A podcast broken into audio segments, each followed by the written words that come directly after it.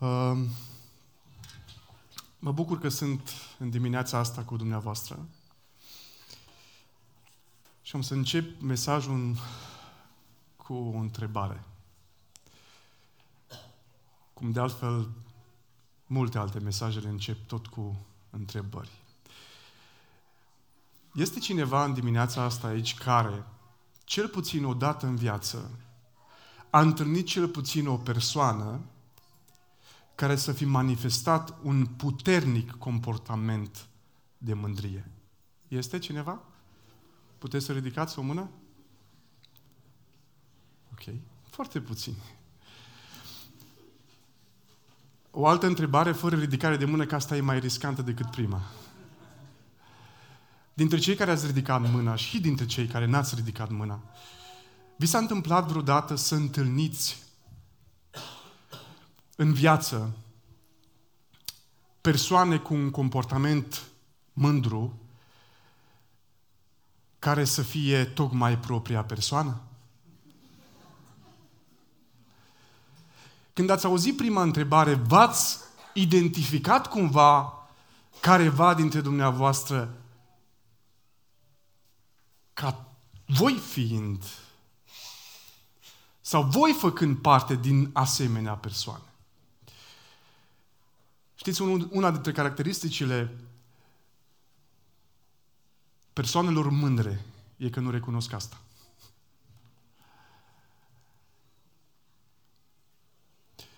Una dintre favorurile pe care le-am simțit în viața mea, pe care l-am simțit pe propria mea piele, a fost acela că Dumnezeu m-a smerit și m-a învățat foarte mult din mesajele pe care eu inițial le pregătisem pentru altcineva.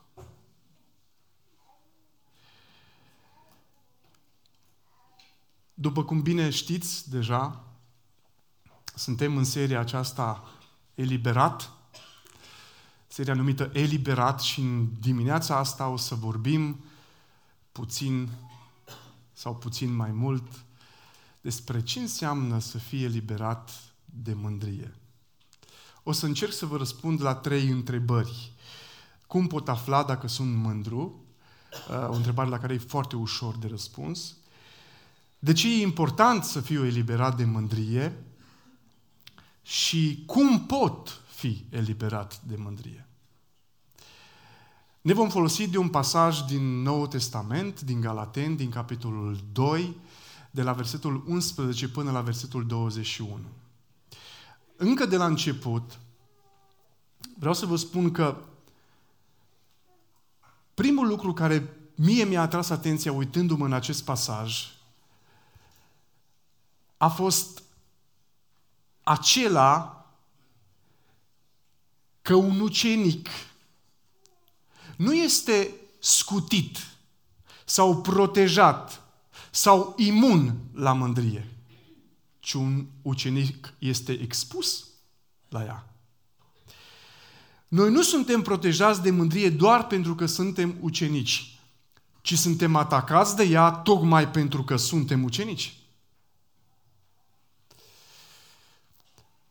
Vom parcurge pasajul verset cu verset și haideți să vedem care ar fi răspunsurile la prima întrebare. Cum pot, să af- cum pot afla dacă sunt mândru? Versetele 11 și 12. Dar când a venit Chifa în Antiohia, cred că știți Chifa, era Petru, i-am stat împotrivă în față căci era de osândit. În adevăr, înaintea de venirea unora de la Iacov, el mânca împreună cu neamurile, dar când au venit ei, s-a ferit și a stat deoparte de teama celor tăiați împrejur. Cum pot afla dacă sunt mândru? Fiind atent la ceea ce îmi transmit alții despre mine. Unii oameni din jurul nostru, la fel ca și Pavel, verbalizează asta. Ne spun deschis, ești o persoană mândră. Alții ne transmit prin atitudinea lor. Alții ne transmit prin alții. Alții ne transmit, transmit altora. Dar asta e un alt subiect, e despre vârf, vârful ăsta.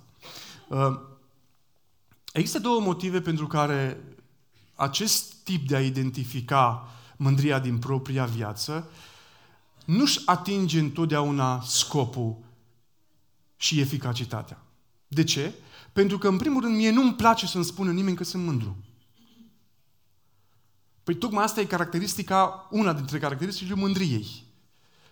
Faptul că sunt mândru mă va împiedica să accept când cineva îmi spune că sunt mândru. Nu o să putem recunoaște, nu o să pot recunoaște niciodată și nici nu o să putem recunoaște niciodată dacă, că sunt mândru dacă nu mă zmeresc. Și nu o să puteți recunoaște că sunteți mândri dacă nu vă zmeriți. Doar un om zmerit recunoaște că are probleme cu mândria. Mai există și falsa modestie, care e, părerea mea, una dintre cele mai obraznice forme de mândrie. Auziți des, nu? Frate, mă bucur pentru felul în care ai slujit. A, nu eu, Domnul. Hm? Ați auzit asta? Vi s-a întâmplat? Un al doilea motiv pentru care uh, nu e foarte eficace această metodă e pentru că nu le place altora să-mi spună că sunt mândru.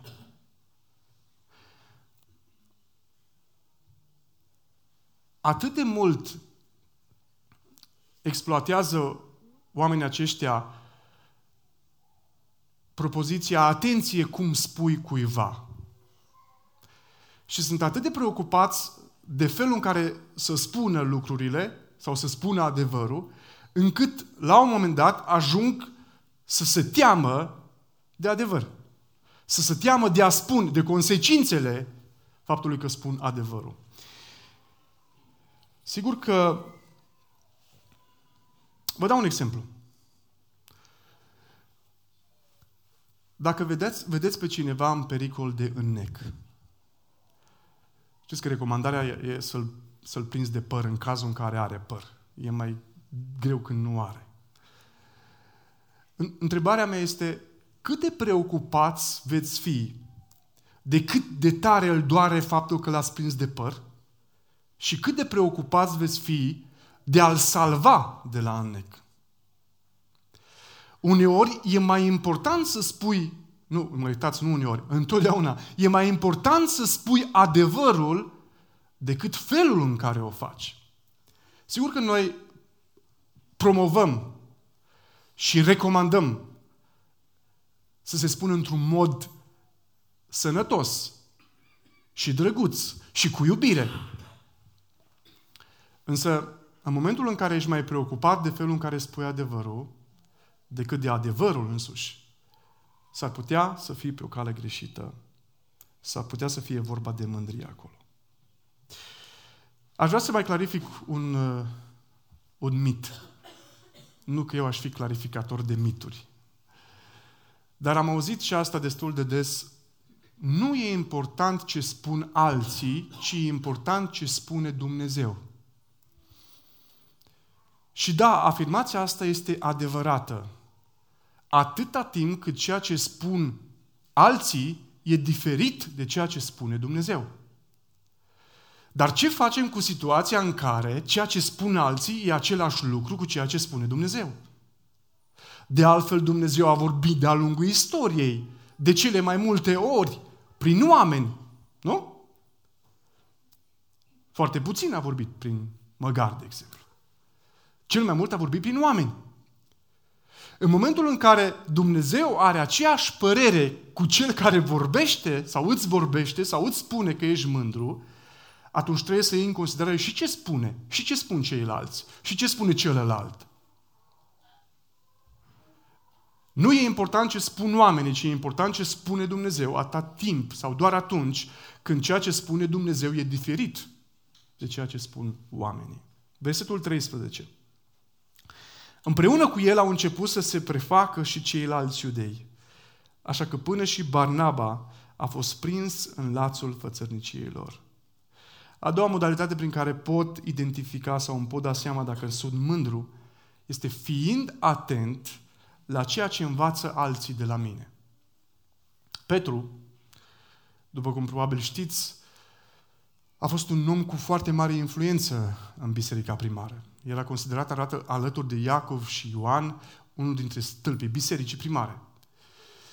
Atât de mare influență a avut față de ceilalți, față, față de o parte dintre ei mai cu seamă, încât ceilalți n-au mai evaluat dacă ceea ce face Petru e în regulă sau nu, ci l-a urmat direct.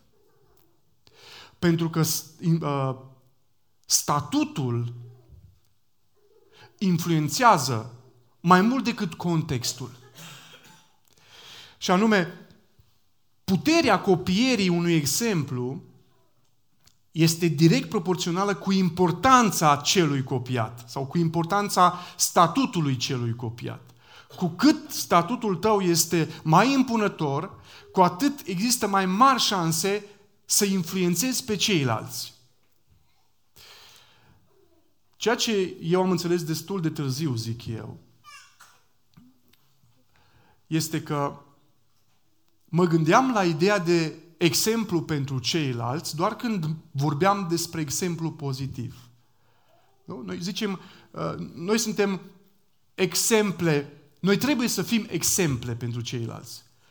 Credeți-mă, și dacă nu trebuie, noi oricum suntem exemple pentru ceilalți. Doar că pentru unii suntem exemple de așa da, sau unii dintre noi suntem exemple de așa da, și pentru alții, unii dintre noi, suntem exemple de așa nu.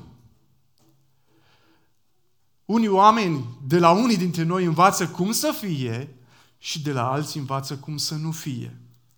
Vă rog să nu vă faceți probleme, exemple, oricum suntem. Depinde de care? De urmat sau de lăsat?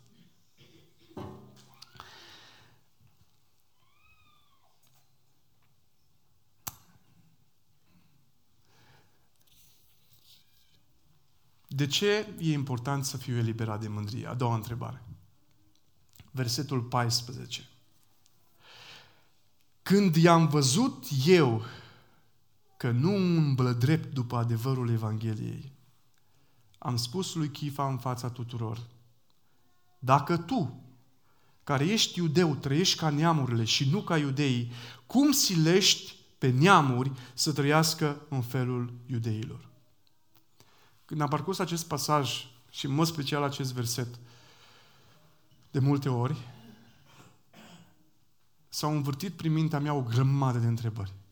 O grămadă de întrebări. Și am să vă reproduc câteva dintre ele, că alea se pot spune.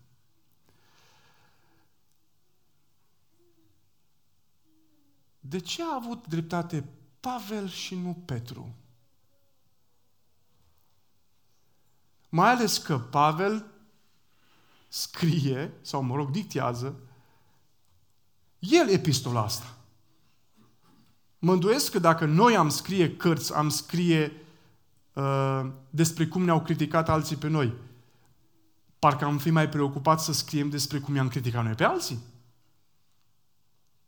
Și apoi nu cumva Pavel în scrierea lui, mai ales din versetul, în prima parte a versetului 14, condamnă ceva la Petru ce chiar el trăia și practica, spune Pavel, când i-am văzut eu.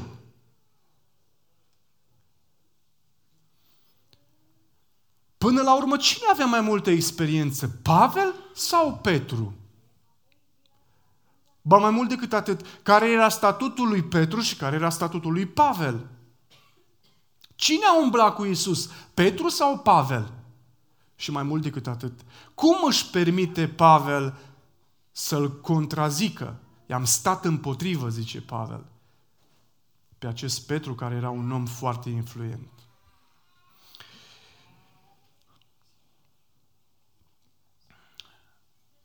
Diferența între acțiunile celor doi constă în motivație. Fiecare, de ce îndreptățit Pavel, stați liniștiți și eu dau dreptatul lui Pavel la subiectul ăsta, aici. De ce îndreptățit Pavel și nu Petru? E pentru că Pavel era preocupat de imaginea și de credibilitatea Evangheliei pe când Petru era preocupat de imaginea și credibilitatea lui însuși. Asta e diferența între cei doi. De aceea Petru merită luat în considerare. De aceea, pardon, Pavel merită luat în considerare. De aceea Pavel are dreptate și nu Petru. Pentru că Pavel are un obiectiv spiritual, vertical. Petru are un obiectiv orizontal. Ceea ce condamnă Pavel la Petru și la cei care i-au urmat exemplu este lipsa de asumare a ceea ce înseamnă principiile Evangheliei. Imaginați-vă că Petru predică despre har și aici împlinește o mică parte, adevărat, din lege, prin faptul că nu mănâncă decât până la un timp alături de neamuri sau alături de neevrei. Când apare, când apare uh, auditul de la Ierusalim, adică câțiva de la Iacov, înseamnă că veneau, veniseră din biserica din Ierusalim, el se retrage. Vedeți, el nu este preocupat de ce imagine și-ar putea construi față de neamuri.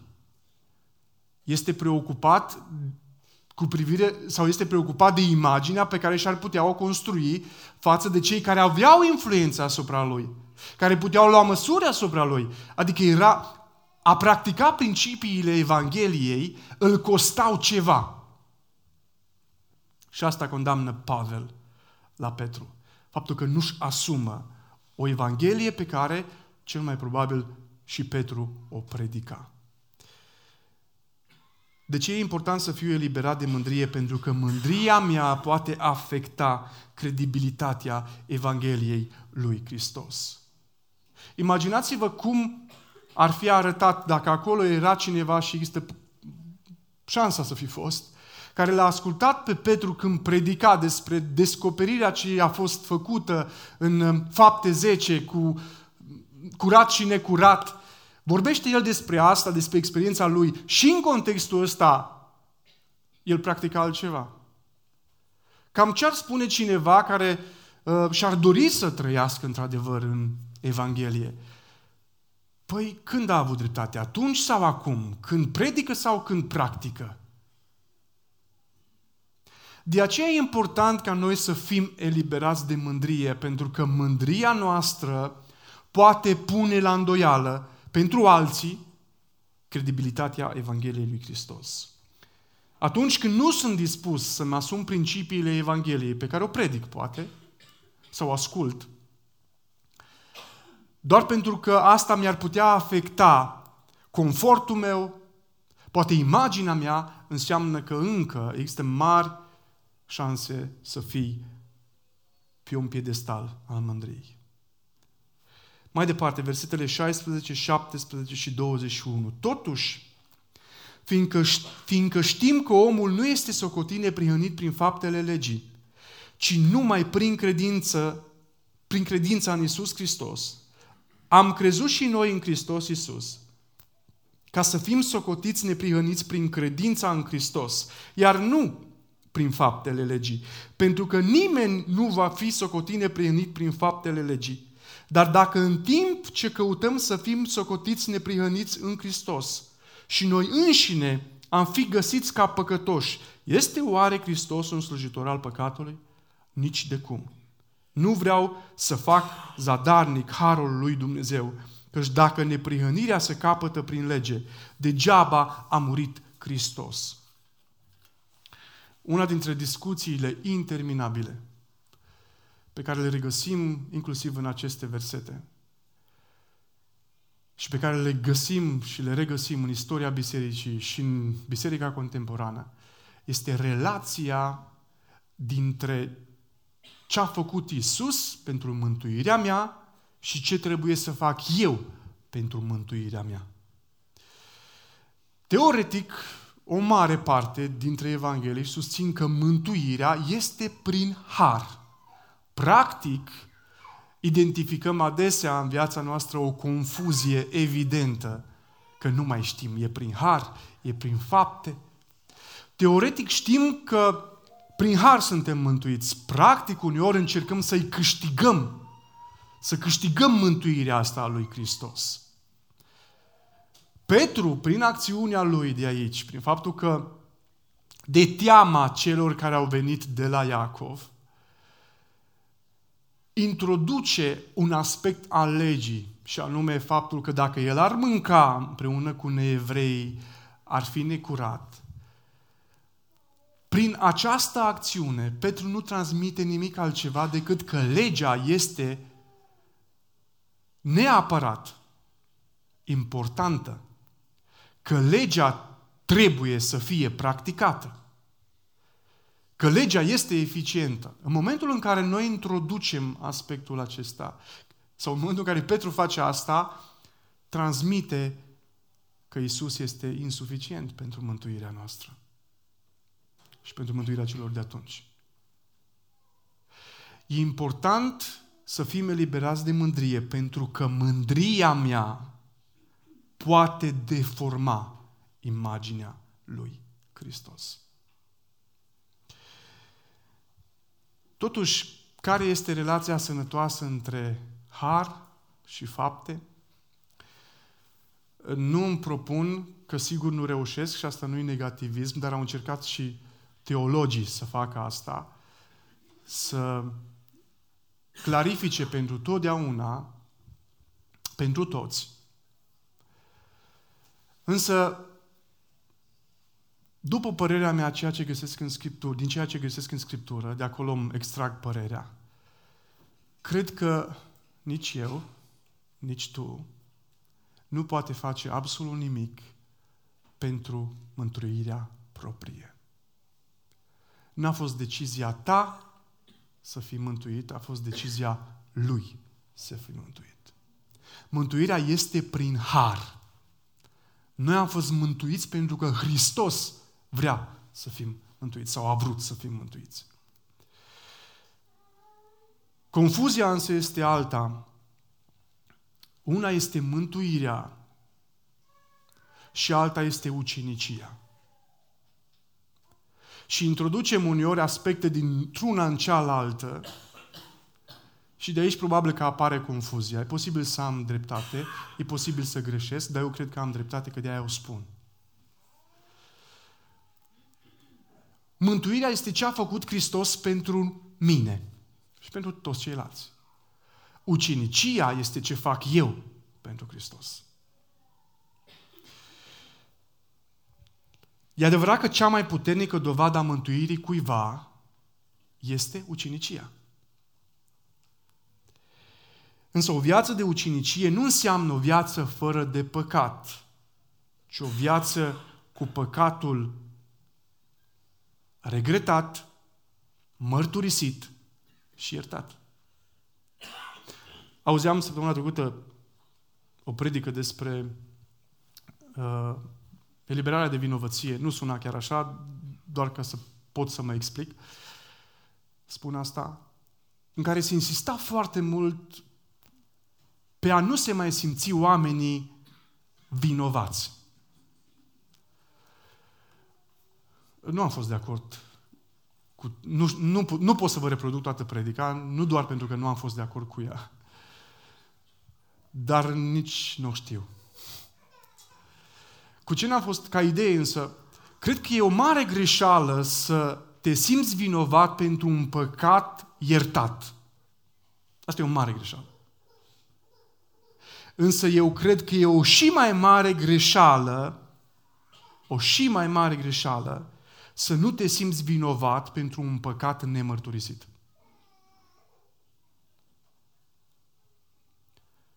Noi suntem păcătoși. Eu spun, nu știu dacă am mai spus-o aici, dacă am mai spus-o, uh, o mai spun o dată. Eu cred că vestea bună sau Evanghelia cuprinde de fapt două vești. Una bună și una rea.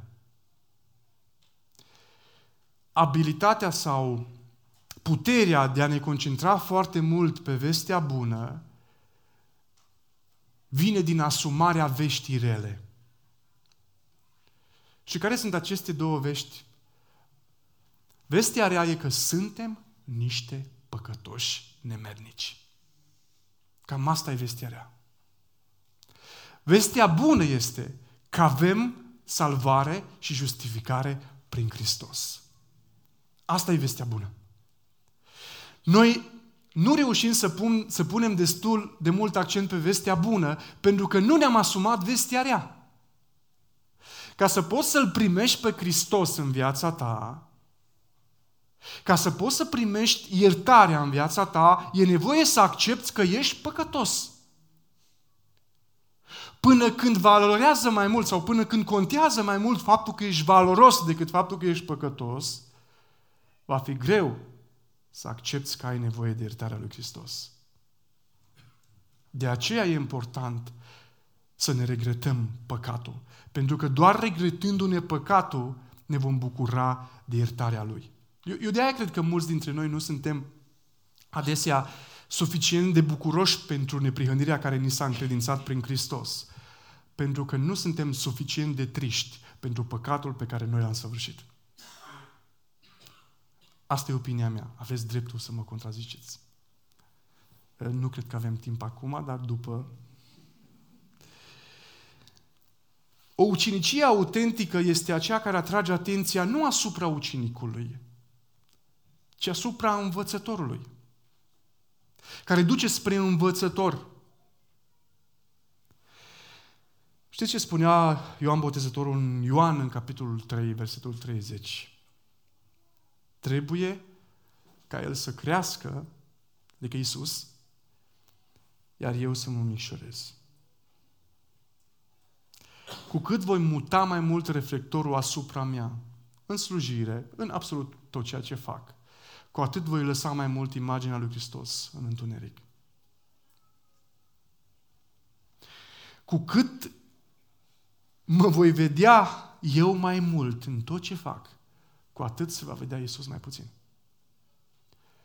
Iar viața asta de ucenic nu este despre mine. Este despre învățător. Tare mult mi-aș dori să înțelegem asta. Biserica nu este despre mine, închinarea nu este despre mine, predicarea nu este despre mine. Este despre Hristos. Despre Hristos.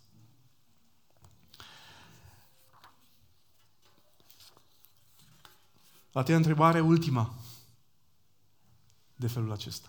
Cum pot fi eliberat de mândrie? Am multe metehne. Uh, cele mai multe dintre ele le știe Delia, soția mea.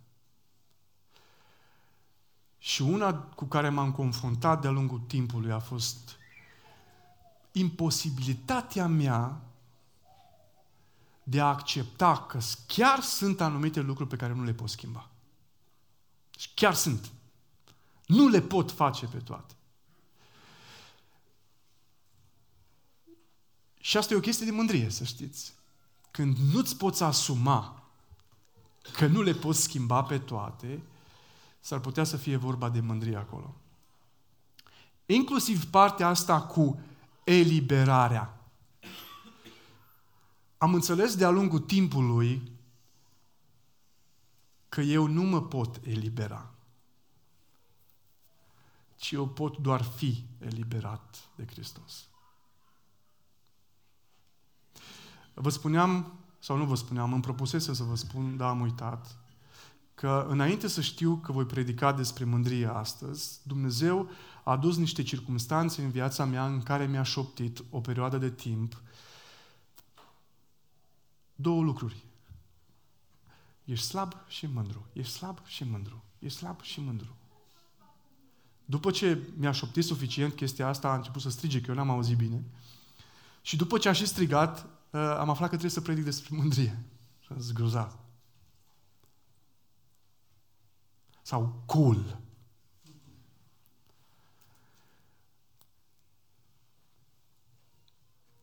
Noi nu ne putem elibera singuri. Noi putem fi eliberați. Acum imaginați-vă, dar nu foarte în detaliu, o sală de operație. Nu foarte în detaliu, repet. Și e nevoie să se intervine chirurgical asupra dumneavoastră. Cine face operația? Medicul, mă gândesc. Cred că sunt puține persoane care se operează singuri aici, în sală. Uh, poate din greșeală. Nu știu. Medicul face operația. Eu nu mă pot opera singur. Însă, în toată operația aceasta, tu îți dai acceptul. Tu mergi la medic. Accept să te anestezieze într-o formă sau alta. Ce mi-a mai fost mie greu să accept e că eliberarea asta nu e întotdeauna un act, nu e întotdeauna scurtă, nu e întotdeauna ieftină și nu e întotdeauna ușoară. Uneori și de foarte multe ori, mai ales când vorbim despre creștere sănătoasă, eliberarea, inclusiv de mândrie, este un proces greu, anevoios, costisitor și dureros. Ca tu să fii eliberat de Hristos, e nevoie să-ți dai acceptul de a intra în acest proces. Și dați-mi voie să citesc versetul 20. Am fost răstignit împreună cu Hristos și trăiesc. Dar nu mai trăiesc eu, ci Hristos trăiește în mine și viața pe care o trăiesc acum în trup o trăiesc în credința în Fiul lui Dumnezeu, care m-a iubit și s-a dat pe sine însuși pentru mine. Cum ar trebui să procedez eu în acest proces? Primul lucru, să fiu sigur că îl cred cu adevărat pe Isus. Să fiu sigur că îl cred cu adevărat pe Isus. Ca să se schimbe ceea ce fac, e nevoie să se schimbe ceea ce cred. Cred că niciodată nu se va schimba pe perioadă lungă și într-un mod sănătos ceea ce fac, dacă nu s-a schimbat în prealabil ceea ce cred. Nu voi accepta niciodată să fiu răstignit dacă nu cred că asta îmi face bine. La fel, nu voi accepta niciodată să fiu răstignit împreună cu Hristos, adică să mă asum viața lui Hristos. Dacă nu cred că Isus este într-adevăr cine îi spune El că este sau cine spune alții că este. Degeaba mă întreb de ce nu-mi iese ucenicia lui Isus sau cu Isus, dacă nu m-am întrebat niciodată sau suficient, dacă eu cred că El este cine spune că este. Tot Pavel spune în, în versetul 17 din Roman 10, astfel credința vine în urma auzirii, iar auzirea vine prin cuvântul lui Hristos. Și acum, dacă ar fi să ne autoevaluăm. Cine credem noi că Isus? Ce crezi tu despre Isus? Ce crezi despre El efectiv? Ce ți-au spus alții? Ce ai auzit de la alții? Ce ai citit tu? Cine este Isus pentru Cine crezi tu că este Isus pentru tine? De aici pornește toată viața de ucenicie și tot procesul de eliberare de mândrie. Cine crezi tu că este Isus? Crezi că este Fiul lui Dumnezeu? A, da. Crezi că El a murit pentru păcatele tale? Nu-i botezați, dar astea sunt întrebările uh, clare și justificate. Crezi că El este Fiul lui Dumnezeu? Chiar crezi asta? Poți să crezi că El este din totdeauna și peste toate, omnipotent, omniscient, omniprezent, transcede lumea asta, e dincolo de lumea asta materială. Poți să crezi asta? Poți să crezi că Isus a trăit ca un om pe pământ, s-a născut sau, sau sărbătorim asta doar așa, se apropie sărbătoarea asta. Credem că s-a născut? Credem că a umblat? Credem că a fost tâmplar sau nu credem că a fost tâmplar? Credem că a avut niște ucenici? Chiar credem că El a murit pe cruce? Chiar credem că El a înviat? Cine crezi tu că este Isus? Te rog să spui foarte serios întrebarea asta. Pentru că s-ar putea ca tu să nu te poți să nu accepti să intri în procesul acesta de răstignire împreună cu Hristos, pentru că nu crezi că Isus este cine spune El că este. Doi, să fac tot posibilul să-L cunosc mai bine pe Isus. Unul dintre motivele pentru care noi nu-L credem pe Isus e pentru că nu-L cunoaștem. Și unul dintre motivele pentru care nu-L cunoaștem e pentru că nu-L credem. Asta tot timpul sunt împreună. Și o să vină și o a treia. Cum să accepti ca cineva să-ți conducă viața dacă tu nu-L cunoști pe acel cineva? Cum să accepti ca tu să-ți predai deciziile, să-ți predai viitorul, să-ți predai inima în mâinile cuiva pe care nu cunoști? Cum să lați să intre în viața ta cineva despre care doar știi așa din auzite și nu e sigur că e adevărat? Știți, uh, o perioadă de timp sau, mă rog, pentru unii dintre noi, noi am auzit uneori vestea asta că poporul român e un popor ospitalier. Ei, ultimele studii asupra poporului român pe care le-a făcut Daniel David, probabil că mulți îl știți, demonstrează exact contrariu. Suntem printre puținele popoare din Europa care suntem dispuși să primim un străin pe care nu l-am mai văzut niciodată în casa noastră. Nu același lucru se întâmplă sau nu la fel cu alte țări din Europa. Cred că asta se manifestă inclusiv în viața de credință. Nu suntem foarte ospitalieri cu cineva pe care nu-l cunoaștem. Cum să accepti să fii răstignit împreună cu Hristos dacă nu-L cunoști pe Hristos?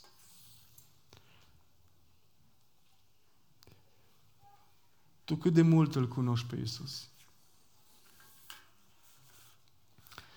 Îl cunoști sau îl știi? E o diferență.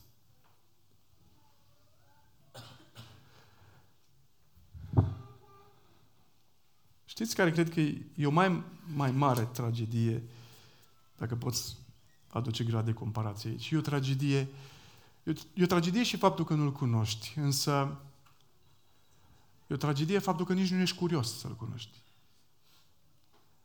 Adică, păi nu-L cunosc, dar nici nu prea sunt interesat să fac asta. Sau, păi, nu-L cunosc, aș vrea să-L cunosc, dar nu sunt dispus să plătesc prețul de a-L cunoaște.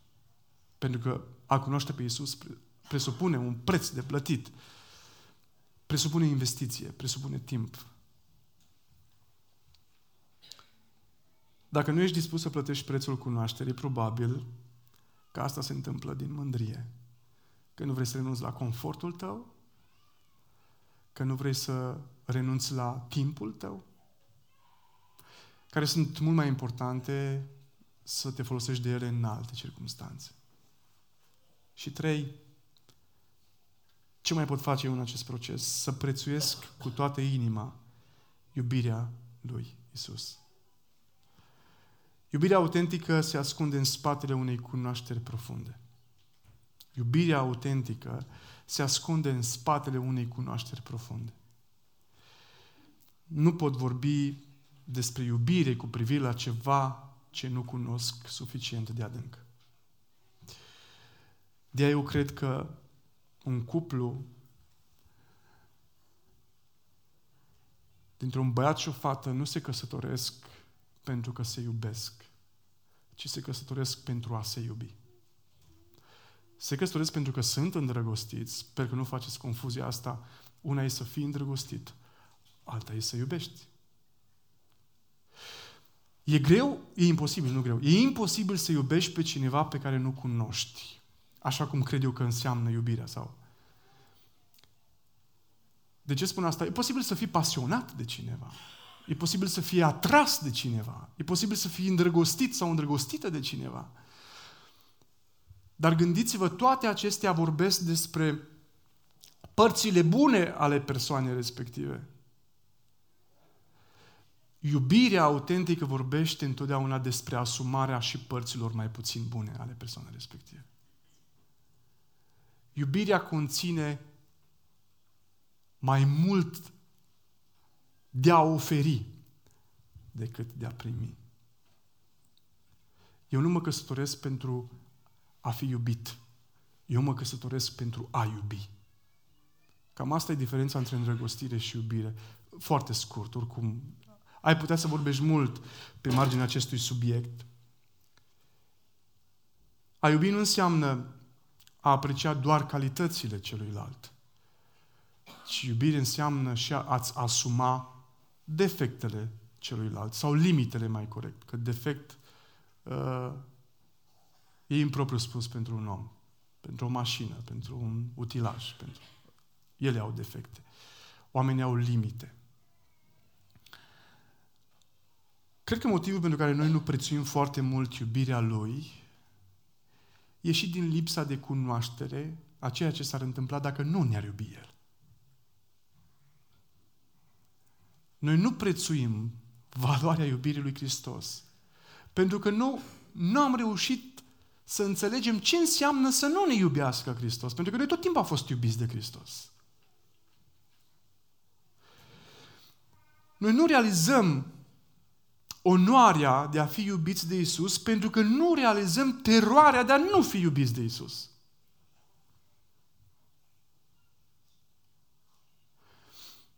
Când se întâmplă o tragedie în viața cuiva, dar nu a ta, cu privire la orice, este că ești mai atent cu lucrul respectiv. Poate ai văzut că a murit soțul cuiva sau soția cuiva. E adevărat că în perioada aia prețuiești mai mult, îți prețuiești mai mult partenerul? Pentru că ai început să realizezi ce înseamnă, ce ar putea însemna să nu-l mai ai. De aia eu cred că ar fi bine să ne întrebăm câteodată ce ar însemna să nu ne iubească Iisus, ca să ne dăm seama ce hăruiți suntem prin faptul că El ne iubește.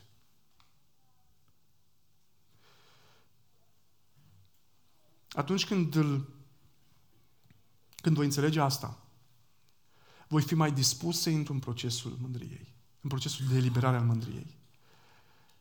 Și acum dacă te întreb tu cât de mult îl iubești pe Iisus, ce ai putea să spui? Ce spune iubirea ta față de ceilalți despre iubirea ta față de Isus? Cum reușești să-ți manifesti iubirea asta față de aproapele, iubirea orizontală?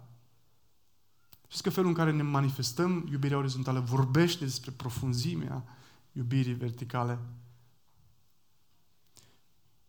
Atunci când îl voi, îl voi crede pe Isus mai mult, voi fi dispus să mă lupt mai mult pentru a-L cunoaște și voi fi disponibil în a manifesta iubirea față de ceilalți și față de El. Cum fac asta?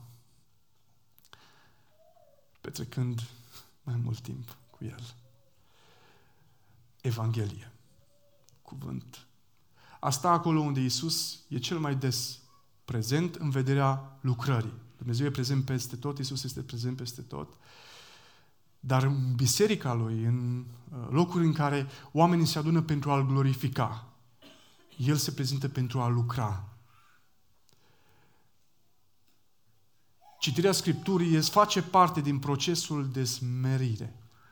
Face parte din procesul acesta de eliberare de mândrie. Rugăciunea, dăruirea, slujirea. Fi gata pentru a-L crede, pentru a-L cunoaște și pentru a-L iubi pe Hristos.